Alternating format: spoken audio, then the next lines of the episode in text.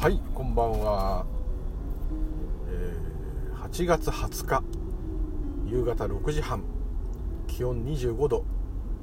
小雨ちょっと降ってる感じで、練馬区南大泉5丁目より自宅へ帰るところでございます。ムーリュウジュです。よろしくお願い申し上げます。はい、というところで、朝もね実は録音したんですが、あまりにひどい話だったので、また削除しましたはい、ということでですね、少しはねせめて何かテーマといいますかね、ということだったんでですね。で、一つはですね、ちょっと知り合いから質問があった点があったのと、それからメールでですねちょっとご質問いただいたのと、またですね、仕事場でね会う方からの会話の中で感じたことなどがあるのでですね、こういうのを題材にしていけばいつものように結果同じことを言うことになるかもしれませんが、まだいいのかなというように思いまして、少しそのね、今日話したこととか質問を受けたことを参考にしてネタにしてですね喋っていこうかなと思っております。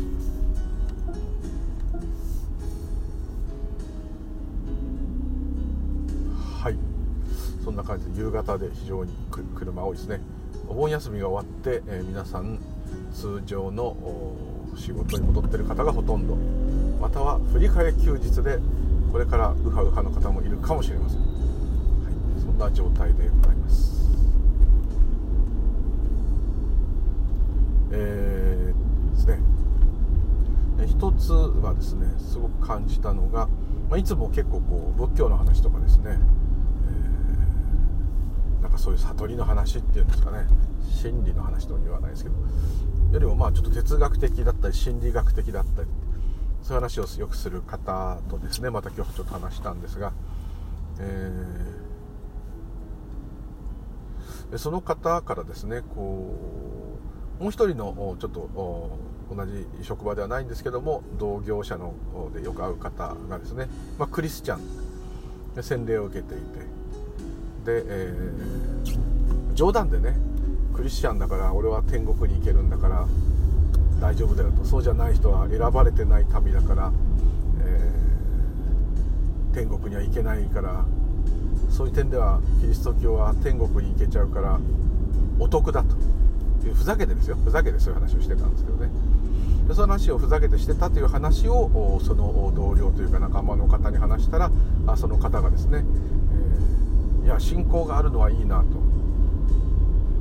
自分はとにかく死ぬのが怖い、もうずっと昔から死ぬのが怖くって、その方も40過ぎの方ですけど怖い怖いと、とにかく死ぬことが怖くて毎日怖いと、死んだらどうしようってずっと思ってるって言うんですね。で、その点ね、そういうキリスト教の人であれば天国、仏教であれば極楽があってね、信仰心があれば自分も少しはねその死の恐怖から逃れられたはずなのに、だから宗教ってのはやっぱりいいもんだなってこう言ったんですね。で、当然こういうお話聞いてる方、またはいろいろ研究されたり体験されてる方は何それって多分言っちゃうと思うんですけども、でもですね一般的というかですね通常のノーマルな感じではですね、普通おかしなことを言ってないと思ったんですね。で、その方とはもう何年もですねこういう話をしてきたんで、なんとなくね分かってると私は思ってたんですね。ところがですね、分かってないというか勘違いをされているというかですね、これは私もすごく反省しなきゃいけないんですけども、勝手に分かってると思ってたんですね。で、その人はそれで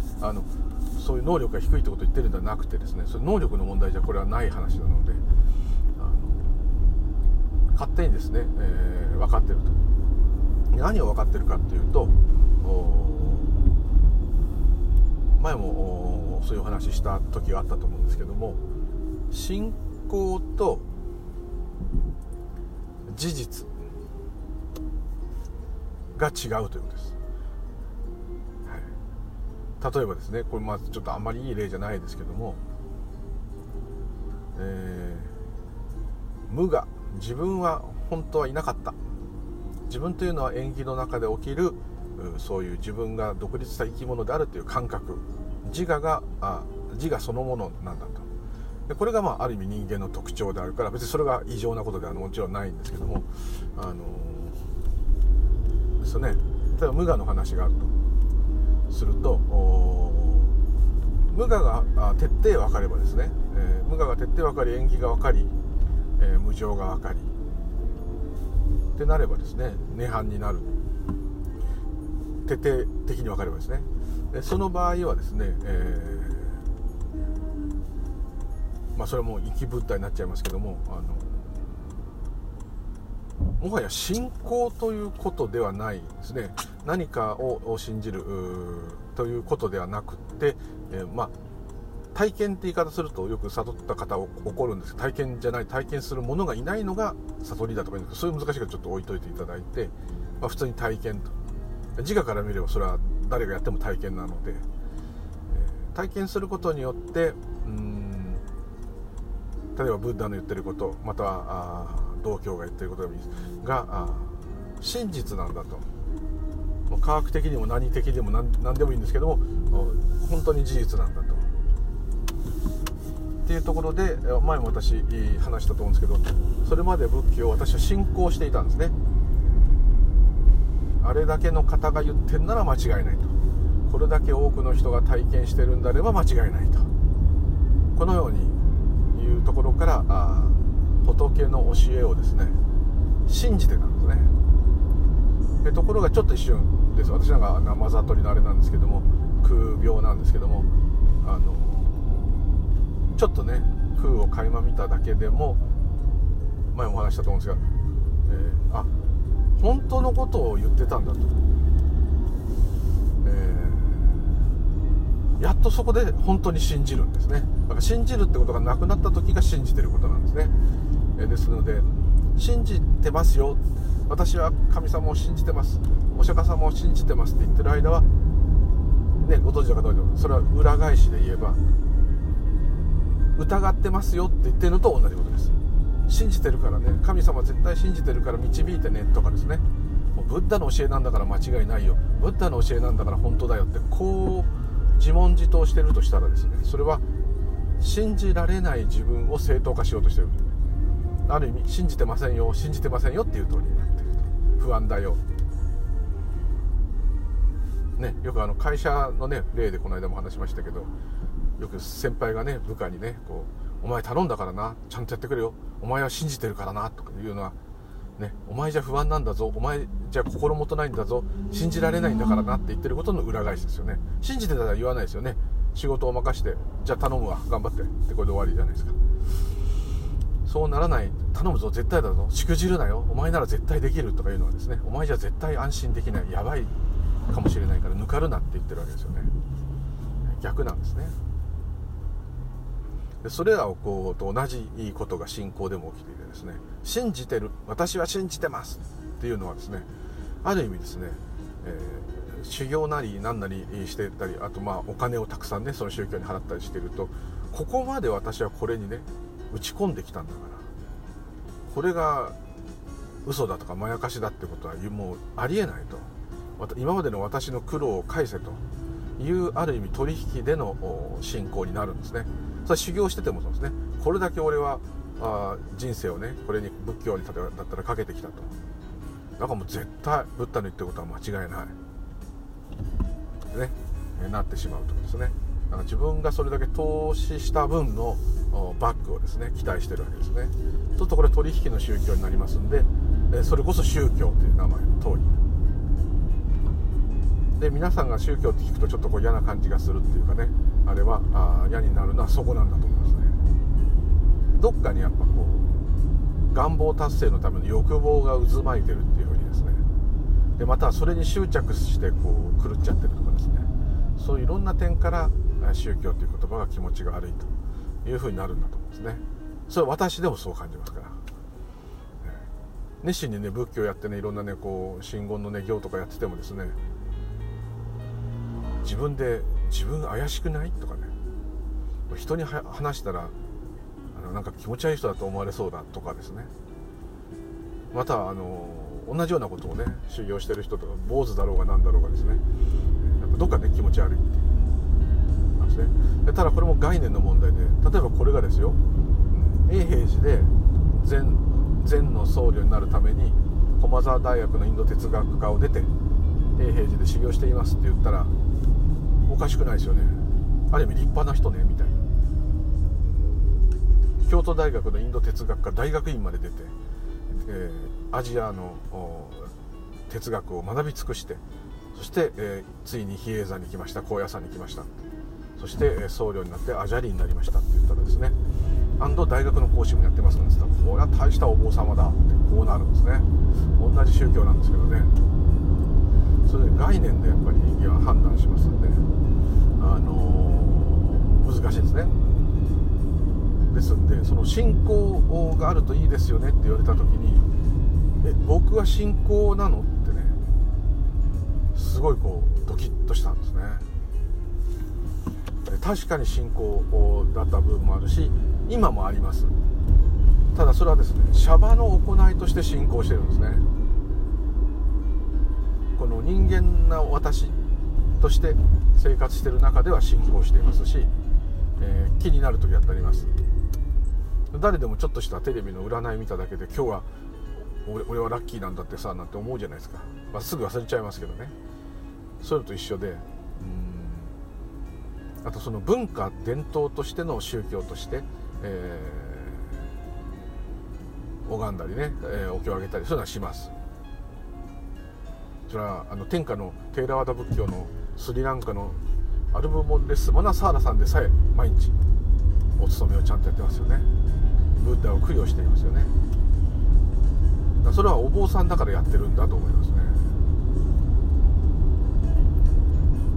理解はね、もうはるかにすごい知恵を得られてる方だと思うんですけども、お坊さんという職業なんですから、その職業を全うしようとしてるんだと思うんですね。でお経をあげながら自分を戒めたり、またはその思い出しながら唱えてる時で結構余計な思考が入ってこないんで、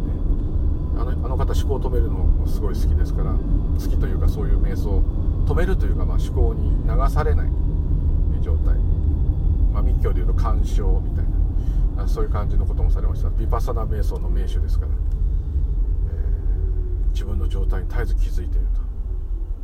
という状態の方ですから、もはや、信仰と言っていいのか。ただお釈迦様のことが大好きですよね。だからそれはシャバのスマナサーラさんですよね。シャバのスマナサーラさんと、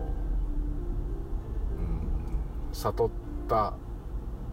スマナサーラさんと2人いるわけではないんですけども、シャバでの生活の部分、お坊さんの生活の部分と使い分けてるわけではないですけど、なんていうんですかね、うまく両方やられてるとに思いますね。ですから信仰だけでもし救われようとするとですね、それはもう浄土真宗の他力本願じゃないですけども、あれは信仰では私ないと思いますよ。普通は信仰ですけど、親鸞さんや法然さんが言ってる他力本願っていうのは信仰ではないですね。どっかにある極楽浄土へ連れてってもらえるってこういうことではないですね。そのように言ってるのは民間の人に、一般的な人に、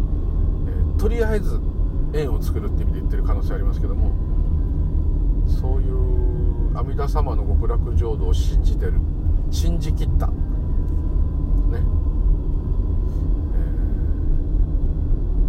そういうレベルでは委ねきった、もしくはそれが本当にできているのであれば、もう信仰ではないですよ、事実です。ですから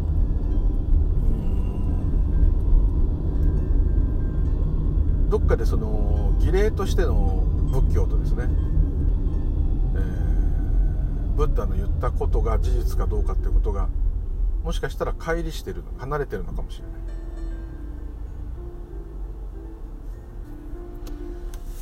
い。だからもちろん儀礼的な仏教が好きな方はですね、伽藍や寺院のね、美しさ、仏像の美しさ、そこの歴史、またそこのを改ざんした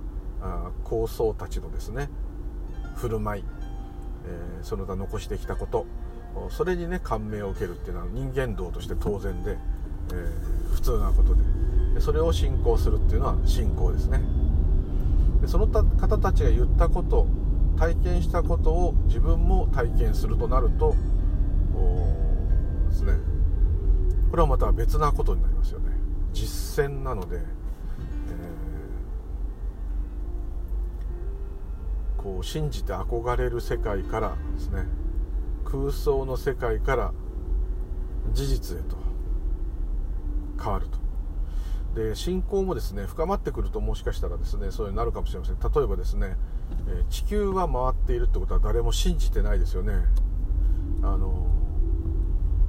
地球は自転していますっていうことについてですね信じてない人はいないと思います。だけど地球が本当に回ってる様は、もしかして映像でね早送りで見たりとか、宇宙船がですねこうぐーっと回ってないみたいとかあるかもしれませんけど、どっかね地球外にでも行かない、外から地球を見ないと、あ本当だ動いてるっていうふうにはなかなかですね、なれないと。要するに実感できてないですよね。ですけどもそれは常識なので、完全に概念として地球は回っているってことを信じているってこともないぐらいに常識としてなってるですね。ここまでいくと、もしかしたら地球は回っているっていうことが分かっているとも言えないですけども、信仰の極みはここかもしれません。もうそのこと自体考えることもないですね。地球が回っているってことも考えることもないとこまでいっているということがあるかもしれません。ただ地球が回っているってことを体験したかっていうとですね、ちょっとまた違うのかなと。宇宙飛行士が、ね、地球に神を見たとか、地球が本当にすごかった、あれはやっぱ眺めた方じゃないと、生で見た方じゃないと分かんないかもしれない。それが悟りだとすると、地球が回っているってことを信じるっていうことはできて、信じきればですね、そこそこのとこまでいけるし、もう無意識になってそれ通りの生活になるかもしれません。ですが本当に地球が回っているってことを体験したのかと言いますと、いや人から教えられた、一般的に言われていることを信じているだけだと、このようなことになるかもしれません。ですからすごくここは難しいんですけども、信者って言葉を使いますよね。信じてるものと、もちろん発端はそれでいいんですけども、やがて信仰からやはり事実になるのが理想といえば理想なんじゃないかなと思います。それは宗教者ならなおさらのことかと思います。ただそれがどううまくいくかというのは選べないかもしれないし、ならないかもしれない。それは全くもうこれこそご縁にお任せするしかないんですけども、ですのでですね、勝手に分かってるってこう思って喋っちゃってたんだけども、なんかねこうピントがずれることがしょっちゅうあったんですね。これはですねどう言ったらいいんですかね、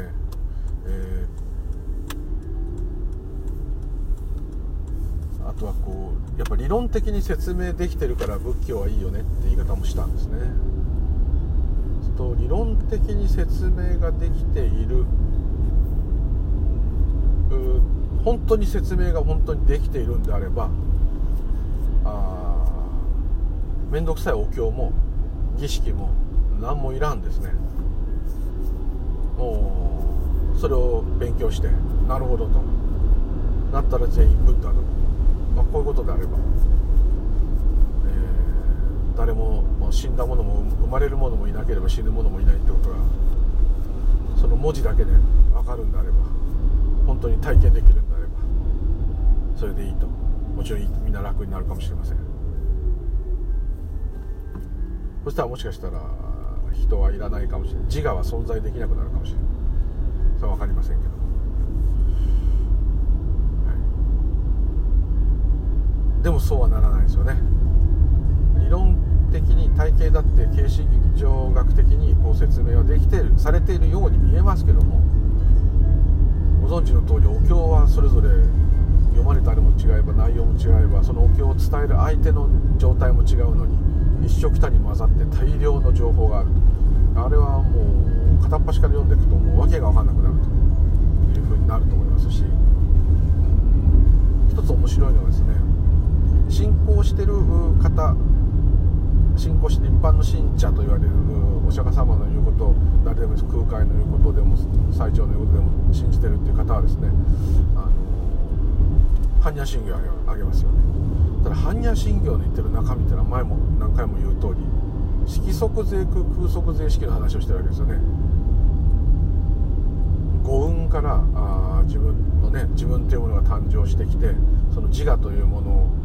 はもともと実体がなかった、自我っていうものがないってことは全てのものに実体がないと、空なような空っぽなんだと、空っぽだからこそでも存在があるんだと、存在ができるってことは空っぽだということなんだというですね、非常にちょっとこう分かりにくい禅問答のようなあれはお経ですけども、でも最も人気があって、皆さん頑張って唱えてる方多いですよね。そうしますとですね、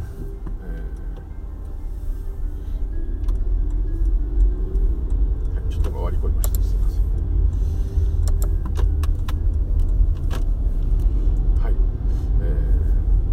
あれは信者の方があれを読むと、呪文として読む分にはあれですけど、意味を返して読むと、なんと言ったらいいんですかね、ないない尽くしのお経なんで、あれもないこれもない、ないないないない尽くし、とにかくでもこのお経は最強ですよって終わる、頑張って唱えましょうっていうお経ですよね。ないない尽くしの話なんで、あれを信じる感じじゃないと思うんですね。般若心経を仏様に対して供養することによって仏様からの何かを得られる、また仏様に感謝する、仏様の力で先祖を供養するとかですね、こういう感じが一般的なのかなと勝手にですけど思ってるんですが、それは信者の信仰している状態。般若心経は一体何を伝えてるんだろう。でそれをいくらですね、言葉を尽くしてですね、話してもですね、それは100万遍聞けばなんとなく雰囲気はわかるかもしれませんが、やっぱりですね、どういうことを言ってるのかっていうのを探求するっていう欲がまず出ないとダメですね。欲が出て、欲なんですけども、あくまでこの自我がないっていうことを探すっていう不思議なことになるんですけども、それでもそれしか最初はどうしてもそうなっちゃう。そうなってきていろいろの結果ですね、体験が起きればもちろんそれはそう素晴らしいあれなんですが、そうなるとですね、もしそういうのが起きたらですね、もはやもうこれはですね、信仰ではない。ただ信仰って言ってる時はこのお釈迦さんが言ったんだから、この般若心経の中身はおそらく事実であろうですね、もしくは事実であってほしいと。でそのお釈迦様の言った事実を垣間見たいということでいろいろ試行錯誤するわけですよね、そういうことが起きるとしますと、その時点でやっぱり信仰なのかもしれませんね。ただやっぱり今日の話の感じだと、外にいる仏様を拝み立て祀って、そのパワーで、自分が幸せになると、死んだら極楽浄土へ連れてっていただける、それは浄土系の場合ですけど、または何かそれでマンダラの世界へ行けるとかですね、仏様の世界に連れてってもらえて、特別な、ある意味それは特別なんですね、信仰のある人は救われるっていう、こういう先民思想というんですかね、そういう部分もしいいなと言ったんであれば、それこそ信仰した方がいいですね。だったらだって死ぬのが怖いわけですから、信仰してる人はその点救われるからいいよね、やっぱ宗教はいいよねってしみじみと言っておりましたから、だったらばそこをとことんやってみると、やっているうちにですね、特に仏教キリスト教もでもですね、三位一体までいけばですね、一つの究極に行くと思うんですけど、多分そこの問いになってくるはず。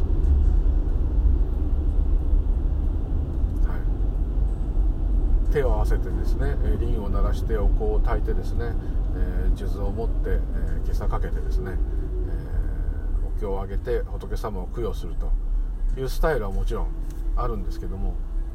特にまたね、葬式仏教ばっかなんで、死者に向かってのね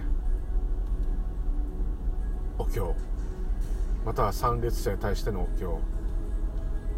で、亡くなった人をそのお坊さんの功徳の力によって、その力を亡くなった人にそっちにあげるとですね、自分の功徳をその亡くなった方にあげることによって、その人を導くってことですね。これはですね、もうちょっと分かる人なんですけど、ブッダの言ったことを本当にちょっと学んだ人であれば、今言ったことは全部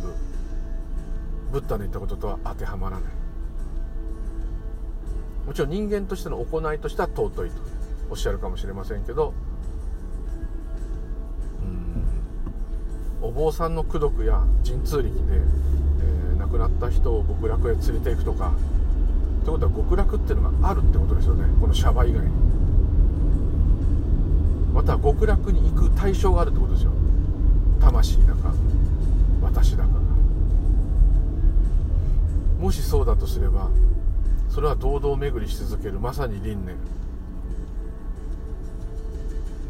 エネルギーが枯渇してない、枯渇または全体へ溶け込んでない。でもよく聞けばですね、例えば真言宗が一番自分があれですけど、真言だとしてもですね、第一如来の元へ帰るということは、あれは無の空の中心ですよ。全ての物事が演技してくる空っぽな部分、そこへもし帰るんであればですね、帰る対象っていうのはもうないんですね。我ということはないですから、そうすると第一如来になるってことですね。第一如来になるってことはどういうことかっていうと、全てになるってことですね。やっぱここで出てくるのは、私は道端の草であり、ゴミであり、アスファルトであり、白線であり、電柱であり、風であり、風で思いました。千の風って歌流行りましたよね。お墓の前で泣かないでくださいと、千の風になって、あれは河合心理ユングと仏教の詳しい一流の心理学者の方の詩ですよね。であれそのものが歌そのものが全体性の話です。千の風になったりですね、風にもなるし、ある意味墓石にもなるし、なるしっていうか全部なんですから、あなた自身拝みに来て、その人自身にもなってるし、音にもなってるし、木にもなってれば、虫にもなってれば、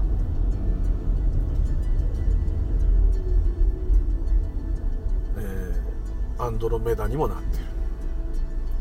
る。第一如来じゃないものはないと。第一如来をニュートリノや量子場の量子と考えればですね、第一如来じゃないものはこの世に存在できないっ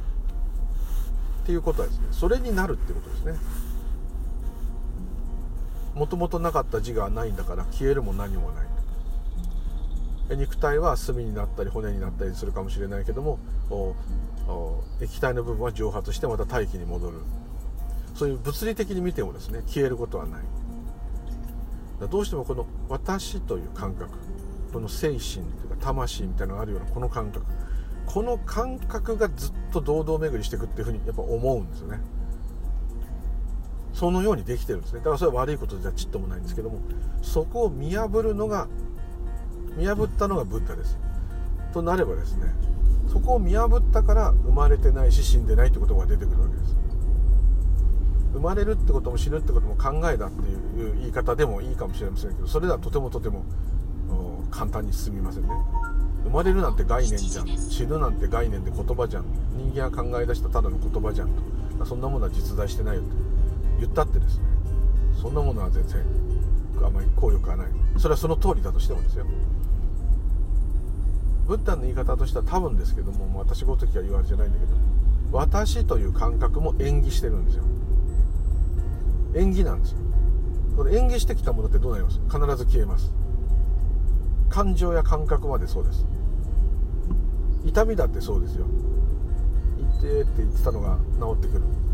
また痛いままなくなっちゃったとする。ただそれでも消える。結果消えますよ。絶対に消える。出たものは消える。消える、もしくは変化するって言ってもいいですかね。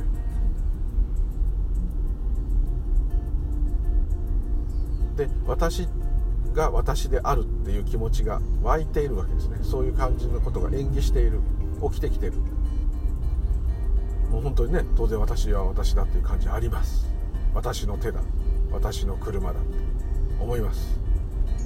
ですけど潜在意識かわかんないどっかの奥底ではですね、そうではないと。それは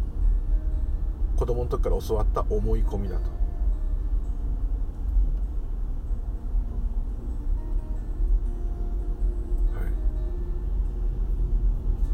それが足立さんからね、教わってすごくいつもいいなと思っていろんな人に伝える。お風呂入ってる時に、体を洗ってる時に聞くんですよ。今体を洗ってるあなたは誰？誰が体洗ってるんですか？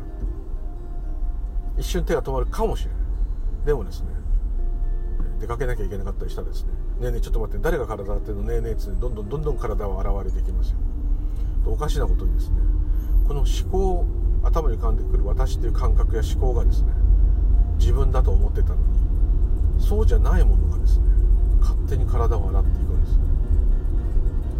す。そういう不思議な体験される方多いと思います。すごくわかりやすいです。なんでだろう、なんでだろう、じゃあ私は一体どれなんだ。私っていうものがいなくても体を洗って、この人ちゃんと外出てって人と喋ったりするかもしれない。喋ってる時もそうなんですよ。よく観察すると自分の考えを喋ってるように見えるんですけど、浮かんできたことを口から音声として出してるだけです。今もです。でこれをチャネリングだとかね、字で書く人は自動書記だとかね言うかもしれません。それはそういう感覚になってるのかもしれない。わからないですけど、怪しいからもあれですけど、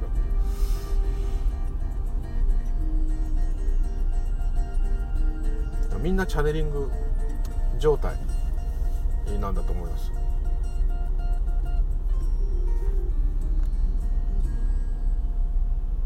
私の今のこの録音も、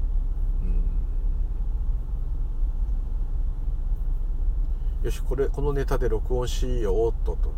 思ってやってますけども、どんなことを話そうかって決めたつもりでいてもですね、実際にこういうことを喋るようになってるっていうことはわからないです。ポンポンポンポンポンポンって出てくるやつがそのまま音声になって口が動いて言葉を発してるというだけですね。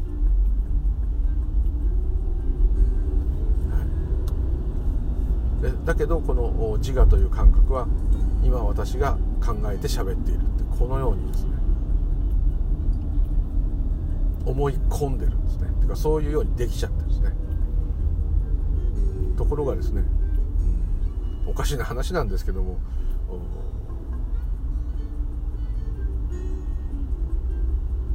自然に喋っちゃう。喋ることが演技しているという不思議な感覚がになる時ありますね。で別にそれがどうだって言ったってことはないんですけども、ちょっと話がね大きくそれましたけども、信仰と事実はちょっと違う。スタートは信仰かもしれない。事実になったら話が違ってきちゃう。事実になるとある意味こうそういう信仰がいらなくなると言ってもいいんですけど、自分はまだねそこにねすがると習慣としてそういうもの好きですけど、そしてこの自我の世界っていうのはやっぱありますよね。自我の世界も別にその空の世界も同じことなんですけども、何も変わんないんですけども、自我の世界ってのは当然思考が全部くっついて、私というものが、私は何々、愛って必ずこう I am なんとかとかですね、必ず I have なんとかとか、必ずに主語があります。私とあなた、あなたと私ですね。そうすると私の世界としてはですね、信仰はあるし、摩訶不思議もあるしっていう風になりますね。ですごく思ったのが、その死ぬのが怖いっていうのはもちろんもう誰でもそれ動物でも本能なんで、そこから全て出てるんですね。幸せになんなきゃいけないとかね、幸せになりたいっていうのはですね、死にたくないから来てるんですよ。この人生を謳歌したいっていうふうに自分では納得してるようなんだけども、実はですね、死なないためにはですね、この自我がいつもハッピーでいるっていう必要があるんですね。パワーが落ちないでいられるからですね、ハッピーでいれば癒されるでもいいですね。だからこう落ち着いて不安がない状態でいたいわけです。何が不安かというと、死んじゃうかもしれないという不安です。病気になっちゃうからとか怪我しちゃうからっていうのも、それはイコール死んじゃうにつながることだからです。お金がなくなるのもそうです。あといじめられるとかそういうのもそうです。それが死に直結しないように見えるんですけど、それがネタでね、もう生きてるの嫌だってなっちゃったら死んじゃうじゃないですか。ですからやっぱ全部死に直結するから、死ぬことっていうのがものすごい大事、一大事ですよね。と、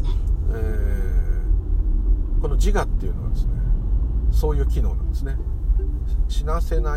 ないための機能なんで、もうそれは当然 100% そこへ全部エネルギーがいってるんです。そこが全くなくなったらですね、もうこれどうなっちゃったっていうわけですから、はい、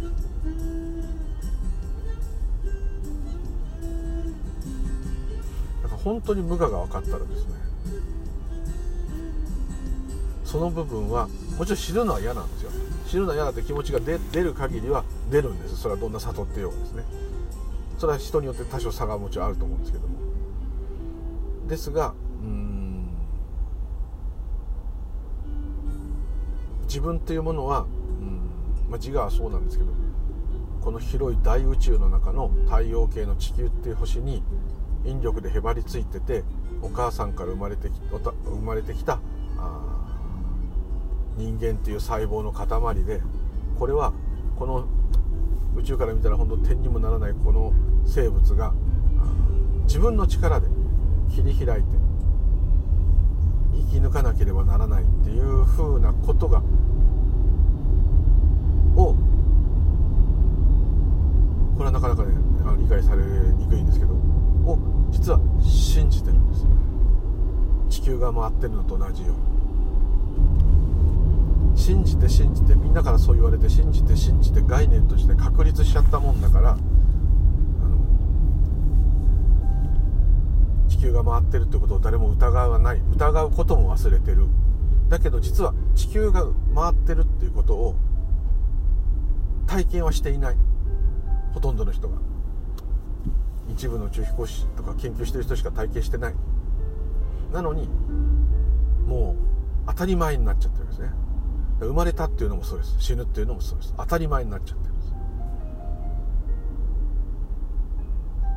体験した時は死んじゃってるしね、体験した時はもう生まれちゃってるのにね、分かったような感じになってるわけですね。疑わない。でも体験はしていない。体験したらいないですから。ちょっと言ってることがあれかもしれません。だから生まれてきたっていうのも親から教わったんですよね。また他人が生まれてくるのを見てこう思ったんですかもしれないですね。死ぬってことが決まってんのも他人が死んでいくのを見て、いつか俺もって、こうなるわけですよね。それはもうその通り。でも事実にはなってないんですよ、まだ。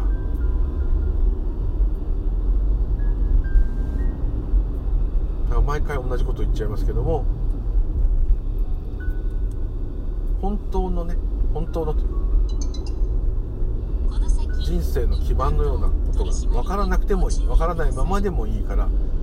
そこをですね、探求するなり何かして、ある程度のこう知恵でもいいし、答えを持っていないと、その元の軸がないもんですから、当然ですね、その宇宙に和な細胞の塊だと思ったら、そりゃ怖いですよ。怖いです。私だって怖いですよ。痛いの嫌ですよ。苦しいの嫌です。そこは嫌なんですけど、もちろん死んじゃうのも嫌なんですけど、でもなんとなくですね、死ぬっていうのはやっぱ考えだよねっていうのは少なからずあります。人から教わったことだよね。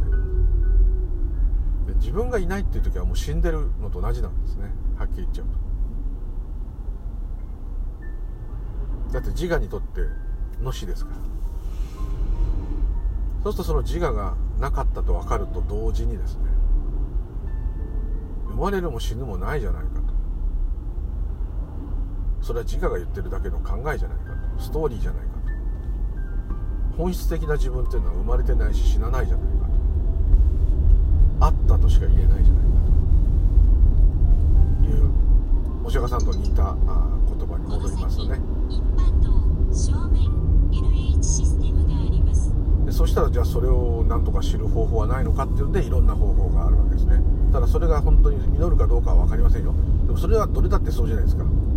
野球の練習してイチローになれるかどうかなんて分かんないじゃないですか。でもそこそこはいけますよね。そこそこはで、よくお坊さんが言ってました。お坊さんというか禅の坊さんが言ってたんですけど、いや禅はいいなと、これでこれやってたら悟れそうだわいって言った人もですね、例えば何かお稽古ごと、例えばお習字をずっとやってる、お習字が得意だ、お習字はもう五段だっていう人がいたらですね、ものすごい長い期間ですね、習字というものを練習してやってきたわけですね。で、そのぐらいですね、座禅でね悟りたいという人が来てもですね、あなた習字何年やってると、もう30年やってるよって言ったら、そうか、ああじゃあ座禅30年だら大したことないよねってこう言うとですね、なんかもう一回座ったら悟れないと嫌だみたいなね、なると。あんなに習字やね楽器やねいろんな趣味ができるのに、なんで座れねえんだってことをね言って笑ってましたけどね。人生の一大事だって言ってるくせにと。やっぱり一大事はシャバでの成功の方に行くんでしょうね。そのくらいやっぱり本当は信じてないと言わざるを得ない。何でもいいですよ。この真言を、例えば真言宗では光明真言を1日21遍21回時間にして5分かかんない、これを朝晩唱え続けろと、10年でも20年でも唱え続けろって言っても、これすらできないですよ、なかなか。私一応般若心経2回っていうのを、それ以外もやるんですけど、最低限ですよ。もう熱が40度になったりとか、なんかそういう特別な時をだとしてもですよ、唱えるっていうのを、あと十句観音経と、シャリライモンとかいくつか唱えるんですけど、それをやろうっていうのは、あと専属用ですねしようっていうのは、もう寝ながらでもいいし運転しながらでもいいから必ずやると、1日2回やるんだっていうのをずっと続けてますけど、はっきり言ってこれでも辛いっす。正味ね15分もかかんない、15分ぐらいですかね。で朝晩で30分、1日30分ですよたったの。それでもですね、嫌な時は嫌でですね、でこんなのまさに信仰ですよね。事実とかけ離れてるかもしれない。ただですね、私がずっと続けてこれたものってのはこれ以外ないんですよ、他に。で、私がって言っちゃってますけど、これシャバの話をしてるわけです。自我の話をしてるんです。自我さんはですね、この自我の私って人はですね、って言ってるのも私なんですけど、これだけはね続けたいということが演技してるようですね。なんとかですね30年は経ったかな、経ってないかな、28年ぐらいですかは、なんとかね、多分ねぼっとして痩せる日もあるかもしれませんけども、もう一応多分なんとかやってると、はい、じゃあそれのおかげでしょみたいにねよく言われちゃうんですよ。全然違うんですよ。それと何の関係もないんですよ。だからこれ般若心経をこれだけ唱えたっていう功徳とですね、その体験とは違う異質なもんなんですよ。そこが結びついてるんだったら、みんなに般若心経を頑張って毎日2回唱えろ最低でもと、それだけでいいとこう言ったりできると思うんですけど、全くその保証はないです。でどう見てもですね、私が仏教が好きだからちょっとそういうことが起きたんじゃないかって絶対思われちゃうんですよ。まあもう周りの人知ってますから、絶対そう思われちゃうんですけども、どうもねあれは違うと思うんです。はい、体験をね、あんまり体験を語るのよくないんですけど、子供の時にね、その私をが認識している意識を見ている全く感情のない意識があると。だから私が今喋っているってことはこう分かってますよ。私が喋ってることは分かってるっていうのをまた分かってる。もう一つ周りの大きいのがいるんですよ。大きいのっておかしいんですけど、そいつがですね、そいつが本当の自分だってことは子供の時は分からなかったですよ。もう自我の方が自分だってその時思ってるんで、気持ちが悪いと、のっぺらぼうが全部私のことを知っている。で、私が泣いたりしているその感情をもう全部感じ取ってる。でもただただそれはね、観察してるわけなんですよ。観察っていうか、一緒にそれを体験してるんだけど、その人には響かない、響いてても関係ないっていうのかな、うまく言えないですね。それ謎なんですね。空気みたいな、それは何だと、お前は何だと、まさに自我対本質っていうね、バトルがあったり、多分そういうちょっと何かの拍子にそういう風になるっていう、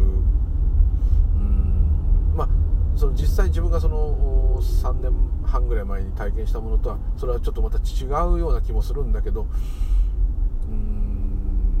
あれは感情とかが高ぶってもういろいろなってる状態の中、スパンとというか、そういうものの存在がこうぐわっと現れるっていうんですかね。うまく言えないな。感情が高ぶりに高ぶって大泣きしたんですね。大泣きしてる最中、こっちとしてはもう地獄ですね。で、その最中に全く泣かずに無感情、もう恐ろしい無感情、冷酷とも思えるほどの無感情さで全く感情がないものが、その私の号泣している私を同じように体験しているっていうのかな。で、一緒にね、分かってるわけですから、その人は私がこんだけ泣いてることを。だったら同情してくれたっていいじゃないですか。ああ、泣いて大変だねとか、ちょっとはそんな風なのが出てもいいんだけど、でもなんかおかしいのが、どうもそれも自分とかね、こう謎の感覚があったんですね。はい。それとはまたね、3年前のはもうちょっと違ってたけども、違ってるっていうか、まあそれになっちゃったから余計分かんなくなっちゃったのかもしれない。それになっちゃうと、そっちのその無感情な方に自分がシフトすると、見てる景色とかそのまま一緒なんですけども、意味がないとかね、そういうことではなくてですね、体験できないですよ。その起きてることは分かるのに、それを体験できない、本当の生身の人間みたいに、他人事みたいですね。自分がスクリーン、自分にその私の一日が映し出されてる。だけど体験してるのはその画面の中の私であって、スクリーンの私は体験できないので、ただただそれを見てるしかない。ほんでスパンとまた今度はその映し出されてる私の方に、映画の中の私に戻ると、ええってこうなるわけですよ。あれれれれれれれれれ。確かにあの状態だったらもちろん悩み苦しみもないですよ。喜びもないですよ。何もない。ただし全てなんですよね。全てもう境がないとかで、そういうこう意味をもうじゃあ説明しきれない。もう認識を超えた全部っていうか、言葉じゃ言えないですね。で、そこでやっぱり、ああ、さすがお釈迦さんと、これ自我がやってるんですよ。ほんまでんな、まあ、こうなるわけですね。そこで信仰じゃなくなったんで、さっき信仰だって思われて当然だったんですよ。でその時思ったんですよね、その自我っていうか、もちろんそれが思ったんですけど、これは口では説明ができない。で自分は般若心経をずっと実は好きです。特に般若心経好きで、ずっとやっぱりこう意味をね、なんとか色即是非空即是非が分かったようなふりしたり、いろんな学者の本とかいろんな体験した人の般若心経の本読んで、なるほどなるほどってこう分かってる気でいたんですけども、あれはね分からないですよ。だからその書いてる人の気持ちは逆に分かるっていうか、分かった人が書いてる場合は分かるんですね。でこの間真言で従前戒律について説明する、まあ、学者のような真言宗のお坊さんがいて、そのお坊さんが禅のお坊さんにね、真言宗密教なんですけども、戒律について説明するっていう授業の風景とその方のおしゃべりを NHK の番組でやってたんですね。それを見た時もその方の説明は図だったんですけども、すごく優しげなね、紳士でですね、こう全体がありますよね。これがまあ意識というか、こう説明していくんですね。で私というのはここにいて、これが普段自分が私だと思っている私です。ですが本当はね、こっちが私でとかこう説明してるのを聞いた時に、そしてこの従前戒律10の殺すなかれ、盗むなかれ、みだらな性欲を持つなかれとかですね、怒ったらいかんとかですね、いろんなことが嘘ついたらいかんとか、そういうまあ10個の戒律なんですけども、その戒律を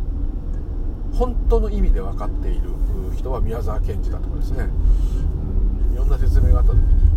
偉そうですけども、本当偉そうで申し訳ないですけど、私ごときがですね、でもですね、その説明を聞いてる時に、このお坊さんは分かってる、このお坊さんは間違いなく体験してるとこう思ったんですね。これは知識や学問で説明できないところまで行ってて、オリジナルの表をさっきも使ってね、本当の私がこうでとかなんか言ってるわけですね。でこれもスピリチュアルの人見たらすごい喜ぶのにと思ったんですけども、でなぜその人がね戒律を説明してるかとか、その話が深くなるのでちょっと割愛させていただきますけども、また次回がねチャンスがあったら話したいんですけど、すごく深すぎです。そしてその NHK のアナウンサーの方が、というアナウンサーってもは仏教に詳しい方がですね、ということはというこう話の中で、その戒律がその宮沢賢治さんのその詩の中でも明らかに宮沢賢治は悟ってるっていうのが分かりますっていうお話とか伺ったんですが、そういうのはどうやったらね分かるんですかってこう、もうそれは正直な質問ですよね。いろんなことガーって言われてですね、アナウンサーの人もどうやったらそれが本当にそうだっていうのが理解するところまでいけるんですかって言った時に、さらにその人が分かってると思っちゃったのが、これこういうのを見れたら分かりますとか、そういうことじゃないんですよ。それはもう体験してもらうしかないですねって言ったんですよ。でこれって一番無責任な答えなんですけども、そうとしか言いようがない。戒律を体験ですかって言ったら、というかまあ私がいないっていうのが分からないと言っちゃったんですね。言っちゃったとか思いましたけども、そういうのがありました。で次の週がその番組がですね、 NHK の番組が禅の臨済宗のお坊さんでですね、クリスチャンだったお坊さんがこう禅坊主になってですね、臨済宗でなって、最初の講案で左手の音を聞いてこいとかですね、犬に仏性をあるとかよくあるパターンの講案をもらってですね、ものすごい苦しいんで、結構その方エリートだったんですね。外語大とかも出てすごく賢い方 で仲間のね一緒に入ったお坊さんがどんどんそれが分かっていくと、さらにこう若いね小僧さんとかも分かっていったりして、最初先輩ずらして威張ってたのに後から入ってくる後輩とかがどんどん分かって、その公案を突破して次の公案へと進んでいくと、それを見てですね、ものすごくこう恥ずかしいというかですね、それは慢心だと言ってましたけど、おっしゃってましたけども、自分だけ取り残されていくというのもうつ病になるぐらい焦って、なんとか分からなきゃ、なんとか分からなきゃ、やればやるほど師匠にお前は何にも分かったなと言われ続ける。これでもうダメだ、俺はもうダメだって泣き崩れて、もうどうでもいいやって座ったら答えが降りてきたと、理解が降りてきたというお話なんですね。でその方もですね、結局それはまたアナウンサーが同じこと言うんですね。答えが降りてきたと、何が分かったんですかって、あ、それは自分がいないってことですよ、いなかった、もともといなかったってことですよ、軽く言うわけですね。それって検証ですよね、普通に言うと。すごいことですよね。すごいことっていうところですけど、もともとみんなそうなんだから当たり前なことに気がついただけなんですけど、仏教ではそういう形になっちゃうんだけど、まあ一般的に言えばですね、やっぱり一つのそれがスタートなんですね。それが分かって初めて仏教徒だっていう厳しい方もいますから、まあ、それはそれを分かってからの人生が本当の仏道の道なんだと言うんですけど、結局そのお二方とも結論はそこへ行っちゃったんですね。体験したもん勝ちって言っちゃ悪いですけど、体験することを目指してください。ということは従前戒律の説明をしてもですね、もしかしたらあんまり意味がないのかもしれない。ただそれの学者の方ですからね、あとお坊さんっていう職業ですから、やはりそういうものをね追求していくというのは当然、その悟る悟らない以前にですね、ご職業としてあるというふうに言えるかと思うんですけども、本当は真言の坊さんがですね、禅の坊さんに対して戒律を解くっていうのは非常に珍しいという、すごい先生だから宗派関係なくもちろんそういうお勉強会をやるんでしょうけど、あの戒律の説明はもう本当にガーンときて、すごいもう嬉しくって、それ見てる時にワクワクしちゃってドキドキしちゃいましたね。もう変態ですね、私は。宮沢賢治が出てきた時は本当にもう涙が出てきちゃって、もう宮沢賢治って言葉聞くだけで涙が出てきますけど、もう最高生かす方なんですよねこれ全部自我が欲望で言ってるんですけど、もう宮沢賢治さんはね、よくわかんないんですけど、もう聞いちゃえばよくわかんない部分もあるんですけど、わかんないけど多分皆さんねお好きな方多いし、もう日本屈指の亡くなってから有名になった方ですけども、日本屈指の方ですよね。ですからなんつったらいいんですかね、童話もね、銀河鉄道の夜とか好きな方も多いですし、雨にも負けずももちろんそうなんですけど、あと妹としとのねいろんな関係もそうなんですけども、もう宮沢賢治さんのね、イーハートーブのね、ちょっと話が宮沢賢治だと興奮するんですけども、お坊さんの話より興奮するんですけど、あの人が戒律は分かってたってその人が言ってくれた時にですね、ものすごい嬉しかったんです。人事じゃないっていうぐらい我がことのように喜んじゃって、なんでこんな好きなのかちょっとよく分かんないんですけどね。かといって宮沢賢治さんの本ばっか読んでるわけじゃ全然ないんですよ。ただあの人の本よりも生き様というか理解の深さっていうのはですね、もう本当にそこらの構想じゃ勝てない、インド哲学家じゃ勝てないですよ、あの人。全部実体験なんだ、あの人の。無名だったからこそかもわかんないですけど、体験談しかあの人書かないん で自分が体験してるとかそういうことがもうまたわざわざ分かってないんで、ストレートに死とかになっちゃうもんですから、とんでもないことをですね、仏様の言葉をですね、普通な平易なそういう宗教がかった言葉じゃなくですね言っちゃうもんですから、従前戒律の話はまたちょっと今度したいと思いますね。前一回話したと思うんですけどね、そこをなんですごいんだっていうのをね説明しづらいんですけど、分かっちゃってないと言えないとこなんですね。でそこを宮沢賢治を後ろ見て、あ、宮沢賢治はやっぱ分かってるんだなって言ってるそのお坊様もですね、分かってるからこそですね、うなると、うお宮沢賢治やっぱすごいやって言ってましたから。でその前のですね、その臨済宗のお坊さんで悟ったっていう方もですね、実はですね、その翌週の番組だったんですけども、同じように宮沢賢治がですねこのように言ってますって言うんですよ。ってことはもう宮沢賢治がもう臨済宗も真言宗にとっても先生じゃないと。空海とか栄西とか白隠禅師じゃないのっていうね、まあ、そういうことですよ。やっぱりね、健さんはですね、健さん呼ばれちゃいますけど、もったいないですよ。あんな若くですね亡くなってしまって、亡くなってから有名になった、そんなことは健二さん気にしないでしょうけど、あの人がちゃんと残って先生になってくれたらですね、多分政治家とかになっちゃったかもしれないですけど、すごい反対も受けたでしょうし、いろいろなったでしょうけど、あ人のですね、生き物を問わないっていうね、人間だけじゃないってのは皆さんよくお分かりだと思うんですけど、なかなかね、ああいう風にならないんですよ、人って。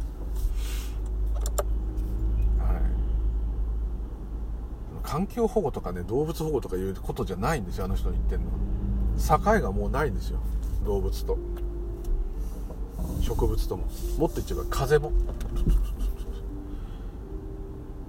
風も雨も雪も川の流れも動植物も全部自分だって分かってるんですよ、あの人。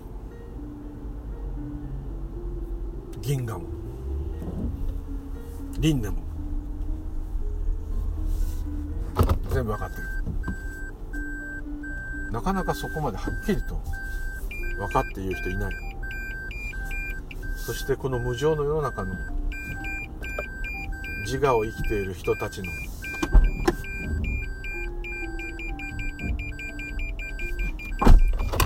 苦しさをよく分かってるんですよ。その苦しさをよく分かってるから、空海の残したあの悲しいかな悲しいかな3回の子、苦しいかな苦しいかな六道の客、この前も言いましたけど、この詩と同じようにですね、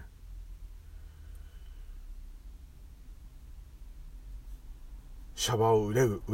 部分があるんですね。本当にねえ、1900年ぐらいの生まれの人ですよね。もしすっごい長生きしてたら、90歳とかまで生きてたら、1990年ぐらいまでいたわけですから、ね、どういうお話をされたか分かりませんけど、もう少し生の宮沢賢治さんのお話を聞きたかったですね。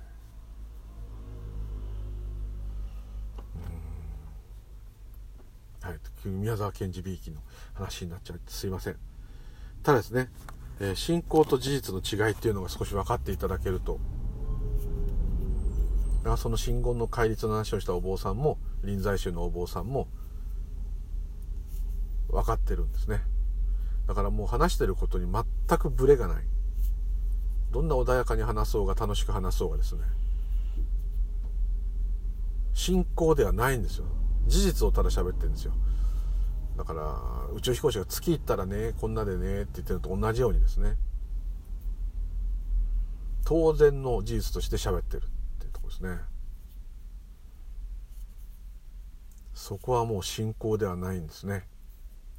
科学的でもあり、哲学ではないですね。一般的に言うと科学的でもあるわけですね。現実なんですね。でもそれも全部縁起なんですけど、そこを話すとですね、全ての話がおじゃんになるのでやめときますけども、でなんとなく分かったというか思ったのが、やっぱその事実をやっぱり欲望が作る探求でもいいから探求していくっていうのがいいんじゃないかなと。何がいいかって言いますとですね、いろんな趣味が皆さんあると思うんですけども、趣味でいいです。これも欲望の、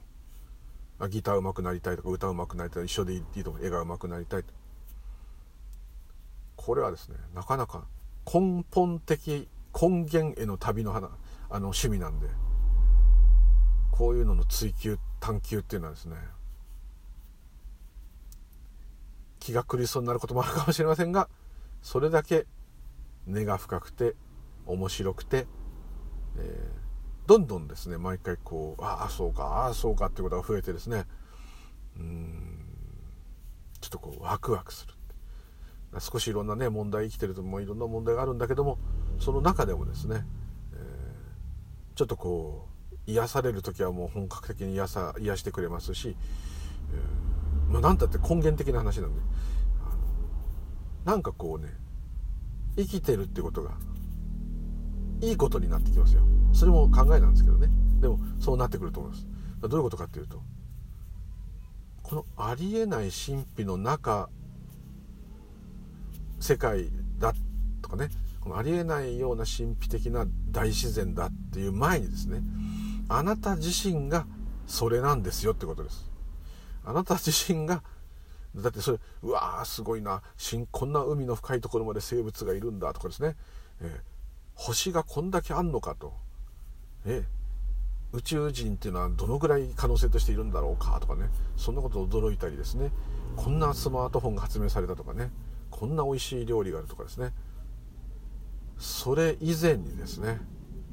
それらをそのように感じてる人は誰ですかっていうところに戻ればいいんですね。もちろん、いや私ですと。そうでしょと。あなたがいなかったらそのような感じは、いや感じられないよ。自分がいるから感じられるんだ。その通りですよね。じゃあすごい、大自然はすごいんだ、宇宙は神秘だって言っているその本人が神秘だってことですよねって言えば、あそうか、俺がいなきゃ分かんないんだから俺が神秘そのものかっていうか、その通りですと。だったら自分がどうなってるかよく観察してれば全ての答えがそこにあるんじゃないですかっていうところなんですね。そうすると急にですね、俺って神秘かもなんて感じになってですね、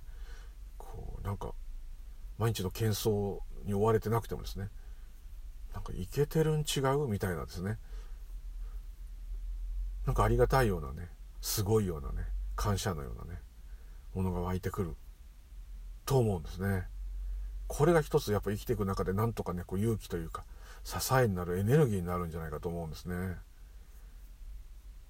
本当のふるさとへの旅ですよ、これは。ふるさとへの旅ですよ。どっから来たかも分かんない、どこに行くかも分かんない、これがですね、故郷へ帰ろうとする、しかも生きているうちに故郷に帰っちまおうみたいなですね、垣間見ちゃおうみたいな贅沢な旅行ですよ、これは。ぜひこの旅行に皆さん出発していただいてですね、少しでも神秘に触れていただいて、あれが好きだ、これが嫌いだ、あれは嫌だ、これは嫌だってもちろんあるんです。それをいくらやってようがそれはもう起きるんです。でも起きるんですけど、それでもですね、でもすんごい神秘だもんねって全部流せるぐらいになればですね、だいぶ捨てたもんじゃないと、自我としてもですね、人生捨てたもんじゃないと、生まれもしない死にもしないとか言ってるくせにですね、誕生してきてよかったと。この自我っていう意識がなかったら何も体験できないんだから、どんどん吸収してやろうじゃねえのって、その意識に全部映し出してやろうじゃねえのっていうふうになればですね、こうはつらつとしてくると、なんかすごい真言宗っぽい、こう無理やり馬力出すっていう感じの話になっちゃいました、はい、というところで、どうもとっくに家に着いて、きっと家族はなんであいつ車から降りてこないんだろう、また変なこと言ってんのかな、気が変になっちゃったんだなって、そうです、気が変になっちゃったんです、すいませんというところで、帰りたいと思います、はい、今日はどうもありがとうございました。またよろしくお願い申し上げます。ムーリュウリュウでございました。失礼いたします。